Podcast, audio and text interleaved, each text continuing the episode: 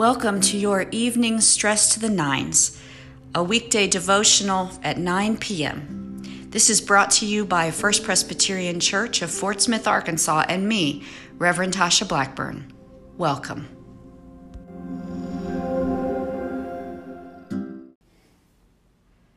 Good evening. We're going to look tonight at Psalm 85. Uh, this has some of the similar themes of the two we've read so far, um, but this introduces a slightly different topic.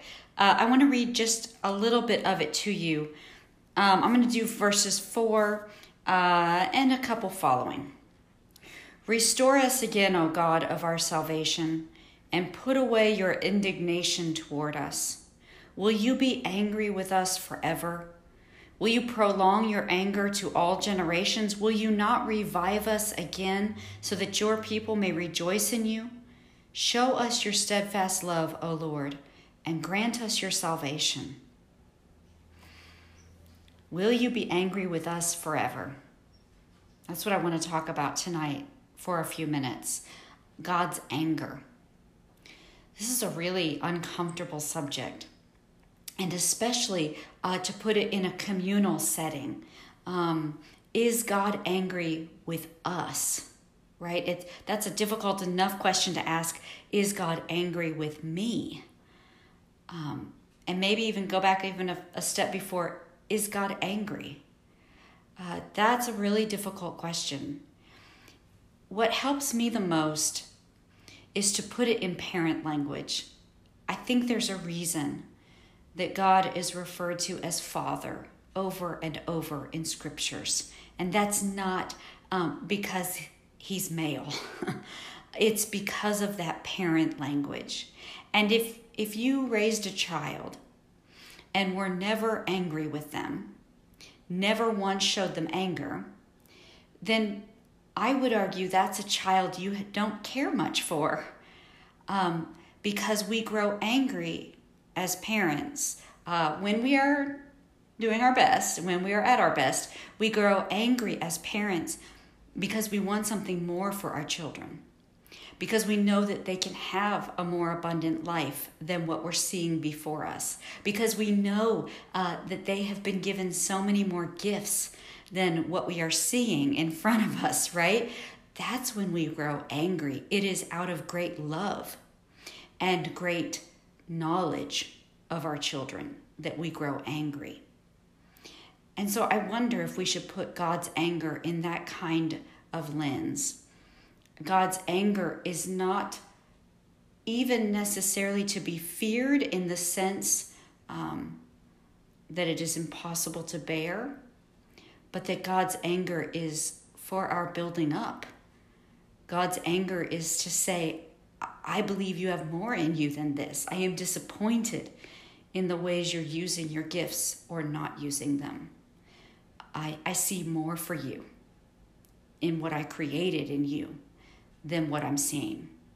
And so God's anger is for a purpose. Will you be angry with us forever? God's anger is for a purpose.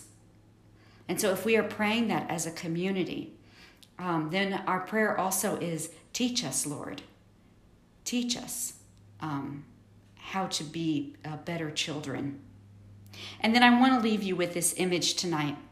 It's such a beautiful image we have in the Psalms, um, one of the most beautiful, perhaps. This is what we will receive uh, in this world and in the world to come um, when God's glory is revealed, uh, when God's anger is finished we will have this. Steadfast and love steadfast love and faithfulness will meet. Righteousness and peace will kiss. So love is important and faithfulness. They will meet. Not just love but also a response of faithfulness. They will meet. And righteousness is important. Living rightly uh, being holy but peace will come up right to it and kiss it that's when God's glory will be revealed most fully. That's when uh, God's anger will leave and uh, not be with us, is when both righteousness and peace are important, so important and so close to each other that they kiss. And perhaps that's what our prayer is. Uh, when we feel deep in our bones, are you angry with us, God? Let's pray. Lord, we want you to be honest with us, just as we want to be honest with you. And if you do not see us acting as your children, if you long to teach us better, if you are angry with us, Lord, we pray, do not be angry with us forever. For we long to see your glory that time when righteousness and peace come so close together that they kiss.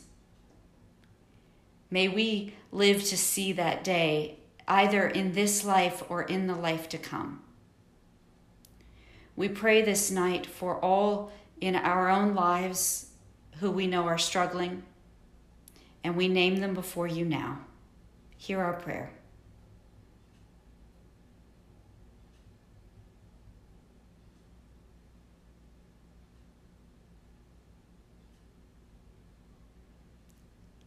May they, even in their struggles, sense your glory, your presence. May righteousness and peace kiss in their lives come so close to them. This is our prayer this night, Lord. Hear our prayer. We offer it in your holy name. Amen. I will see you again tomorrow night. May the Lord bless you and keep you. May the Lord's face shine upon you, and may the Lord give you his peace now and forevermore. Amen.